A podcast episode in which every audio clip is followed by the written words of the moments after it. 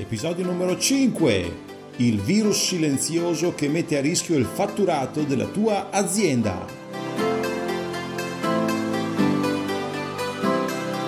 Benvenuto sul canale Vendere in Italia. Io sono Corrado Fontana, autore del libro Vendere senza svendere e blogger specializzato sull'acquisizione clienti e la vendita in Italia, senza svendere il tuo prodotto e senza raccogliere insoluti. Ogni settimana condivido con te tecniche e metodi per migliorare la vendita del tuo prodotto o servizio nel nostro paese. Grazie per esserti preso del tempo per ascoltare questa puntata. Ti auguro un buon ascolto. Iniziamo!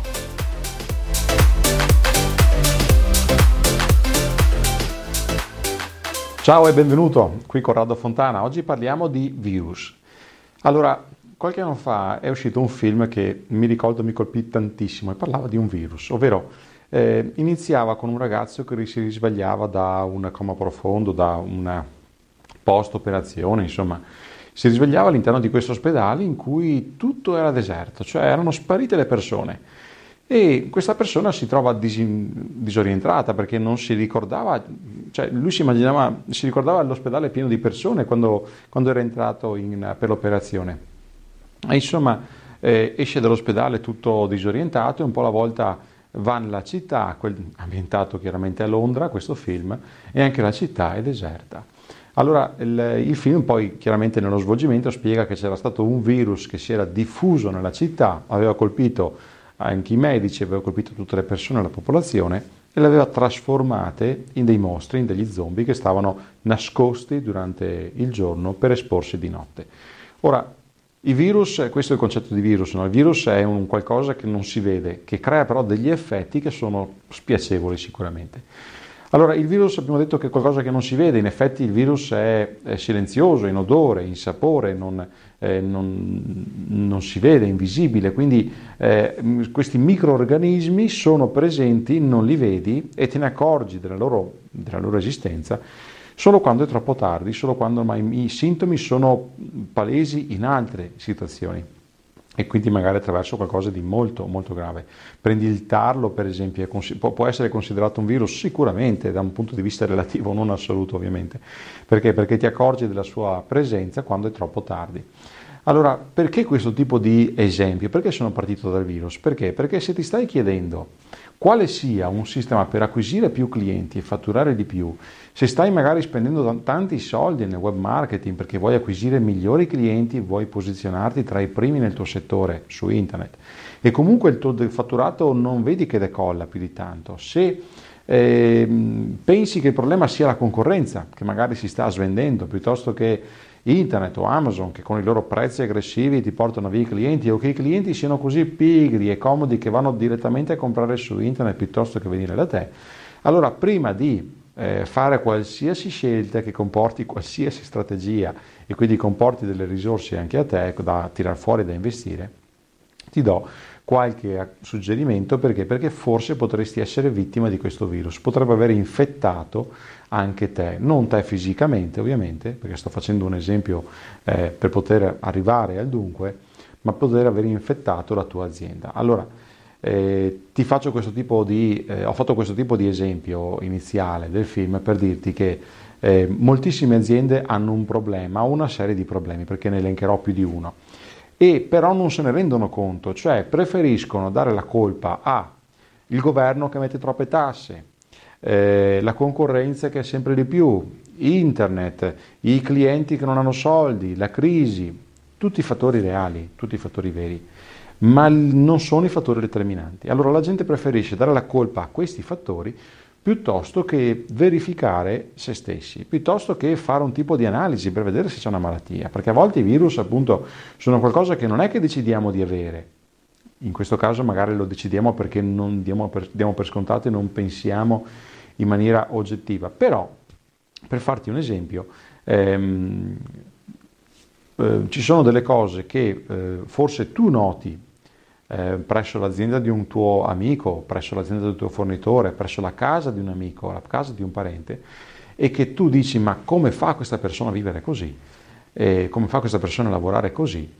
Ma lui non se ne accorge perché? Perché c'è sempre cresciuto dentro Tu immagina chi vive in un ambiente di conceria, per esempio, la conceria della pelle crea degli odori pazzeschi, terribili. Quando andavo a vendere presso le concerie, io già chilometri prima di arrivare dal cliente eh, sentivo questo odore, questo fettore pazzesco. E quando scendevo dall'auto mi chiedevo se ci fosse modo per togliersi questo odore che era terribile, era veramente allucinante. Mi chiedevo le persone come facevano non solo a lavorare in quelle aziende, ma ci vivevano anche in quei posti, in quei paesi. Ma la questione era semplice, per loro l'odore non esisteva, non lo sentivano, loro erano abituati e così. Quindi Stesso discorso per quello che ti sto per elencare adesso. Allora, le cause della mancata del fatturato molto spesso non sono tanto dovute al governo, alle tasse, alla concorrenza, internet, dicendo, quanto ad una cattiva eh, gestione interna di alcuni aspetti. Il primo aspetto sono i dipendenti, ovvero non ce l'ho con i dipendenti, sia chiaro, anzi eh, ce l'ho con il sistema che magari viene permesso a volte. Prendiamo le commesse, per esempio. Sì, non sto dicendo che la commessa non serve in negozio, assolutamente, sto dicendo la commessa che magari non è così reattiva o, com- o così attiva come dovrebbe essere. Ti faccio un, um, per, per, rispondere, anzi per agganciarmi all'esempio della commessa, facciamo, ti faccio un, un altro esempio. Allora, ehm, prendiamo l'iceberg. L'iceberg che sicuramente avrai visto attraverso o in natura o attraverso qualche filmato vi dicendo, sai che l'iceberg è composto da due parti. È composto da, essendo una parte, un elemento che galleggia fatto di ghiaccio, un corpo di ghiaccio che galleggia, c'è una parte visibile e una parte invisibile. Allora, la parte visibile possiamo dire che sono i clienti caldi. La parte non visibile sono i clienti freddi. Bene, allora qual è la differenza tra un cliente caldo e un cliente freddo? Allora, il cliente caldo è quello che ha un bisogno e deve soddisfarlo subito. Mm? È quello che magari viene da te, viene a comprare da te ora. Il cliente freddo è quello che non compra da te, ma non compra da te non tanto perché non vuole comprare da te, ma molto spesso non compra da te perché non sa di avere il problema o non compra da te perché non sa quello che fai tu. Semplice. Allora, perché è importante fare questa distinzione? Perché? Perché i clienti caldi sono meno rispetto ai clienti freddi, cioè questi clienti freddi sono clienti latenti, devono essere coltivati per poter vendere a loro e sono molti di più i clienti caldi sono molto spesso rotture di scatole, ovvero persone che magari ti propongono, un, ti chiedono un preventivo, prendono quel preventivo, lo portano alla concorrenza e vedono chi fa meno. Okay? È più facile trovare un cliente così. È un cliente che ti trova all'ultimo minuto, all'ultimo secondo e quindi magari potrebbe non essere educato nel lavorare come vuoi tu. Ok? Bene. Allora, perché questa differenza rispetto alla commessa? Perché molto spesso succede che le commesse e parlo di commesse in generale, nel senso non solo le commesse di negozi, possono essere anche per persone che lavorano all'interno dell'azienda e hanno a che fare con aziende, quindi nel B2B, ma comunque sono persone che affrontano i clienti, sono nel front end, nel front office, sono persone che accolgono i clienti. Ebbene, queste persone che tipo di clienti accolgono? Accolgono i clienti caldi. Ok? Bene. Ma quando un cliente chiede qualcosa, chiede magari un determinato oggetto, un determinato servizio, Spesso succede che la commessa si limita a dire, se non ce l'hai in azienda, chiaramente, no, non ce l'ho, mi dispiace. Il cliente cosa fa? Mette giù il telefono, per esempio, o se è entrato, se ne esce, dice va bene, grazie, arrivederci. Ok? Questo potrebbe sembrare una cosa innocua, perché? Perché accade quasi tutti i giorni praticamente, cade a migliaia, migliaia di aziende, che la commessa o la persona che si occupa del front-end risponda ai clienti caldi, che sono quelli che hanno il denaro e vogliono comprare subito e quindi sono quelli che sono disposti a pagare pur di avere il prodotto o servizio, bene, gli dice no, non ce l'ho. Allora, questo potrebbe essere invece un problema perché? Perché se la commessa dicesse guardi non ho quello che sto cercando, però se magari mi spiega un attimo, forse potrei avere una soluzione alternativa e quindi va a scavare nella parte latente perché? Perché magari quel cliente non conosceva quel tipo di prodotto o servizio che tu fai e potrebbe essere un acquisto che invece fa. Potrebbe dire ah questa mi interessa, lo compro può anche non essere interessato a quel tipo di soluzione che la commessa propone, ma la commessa può quantomeno raccogliere il nominativo del cliente, può raccogliere i dati del cliente e dirgli guardi mi informo per farle sapere, ma quantomeno hai acquisito un dato in più, un cliente in più. Oppure farà comunque bella figura e darà comunque una bella impressione dell'azienda verso l'esterno. Ok? Anziché pensare che arrivi sera o il fine settimana o il giorno di ferie. Quel tipo di situazione ti danneggia perché ti porta via fatturato, ti porta via guadagno. Perché puoi avere anche un bellissimo sito internet dove arrivano le persone, ti chiamano, ma se una risponde così, a cosa serve? Magari la soluzione c'era, bastava fare una piccola modifica. Ne vedo migliaia così, a migliaia. Oppure potrebbe essere un cliente che fa quindi altra situazione del virus, quindi questa situazione qua è come il virus, non si vede, non si sente, ma ti sta danneggiando, perché se ci pensi questa situazione qua magari non la vedi perché non ci hai fatto caso, da esterno ti dico guarda che questo può succedere, allora domani controlla la tua commessa, verifica come si comporta, perché probabilmente si sta comportando così. E il danno del tuo fatturato potrebbe essere risolto se magari la correggi un attimino o la cambi. Altra situazione, magari il cliente chiede un preventivo e il preventivo si aspetta a mandarglielo, si aspettano 15 giorni, si aspetta un mese, o non è preciso il preventivo, è prossepochista o è standard. Il cliente nel frattempo va da un'altra parte, non viene da te. E non è questione di prodotto, di qualità, di prezzo, perché lui aveva un, pre- un problema e non glielo stai risolvendo. Perché magari lo staff che hai tu preposto alla parte commerciale a rispondere ai preventivi non non gli importa, non sta facendo il suo lavoro. È un grandissimo problema. Dimostri al cliente che non gli interessa, non ti interessa lavorare con lui. È come se lo stessi mandando via. E magari stai pagando una, una valanga di soldi su internet, sul SEO, sull'AdWords per essere prima, stai pagando le Facebook Ads, ma per che cosa? Per che cosa che la gente la mandi via? Forse non hai capito che non serve a nulla quel tipo di lavoro se a casa hai delle persone che rispondono con il culo. Altra cosa, ehm, chiama il cliente, telefona il cliente, la persona risponde dicendo guardi, la persona che sta cercando, che ne so, sto cercando Mario Rossi, risponde la segretaria e mi dice guardi, il signor Rossi non c'è, deve chiamare lunedì perché rientra lunedì dalle ferie. Ora io dico va bene, potrei aspettare anche lunedì, ma se magari ho da scegliere tra il signor Rossi e il signor Bianchi di un'altra azienda, chiamo il signor Bianchi perché ha bisogno adesso. Quella persona chi era, cosa faceva, cosa voleva, non si sa. Per cui è un contatto che magari è perso, magari è un contatto che ti aveva contattato tramite internet, perso, persa la vendita. Invece, come potrebbe rispondere la signorina dicendo guardi, eh, sono spiacente nel comunicarle che il signor Rossi non c'è, comunque, guardi, se mi lascia il nome e cognome, numero di telefono, vedrò di farle ricontattare dal titolare o da un'altra persona che può soddisfare il suo bisogno. Di cosa aveva bisogno? Magari posso essere utile anch'io. Guardi, mi serviva un preventivo per, guardi, il suo preventivo è giusto qui, glielo mando subito. Risolto, risolto. Ma se non chiede, se non è attiva, se non è propositiva, quella persona a cosa serve? A cosa serve? Ti sta mangiando i clienti, ti sta mangiando il fatturato, è come un virus, ti sta mangiando e quando te ne accorgerai sarà troppo tardi. Ricordati che per un, un, ferro di cavallo difettoso si perse la guerra.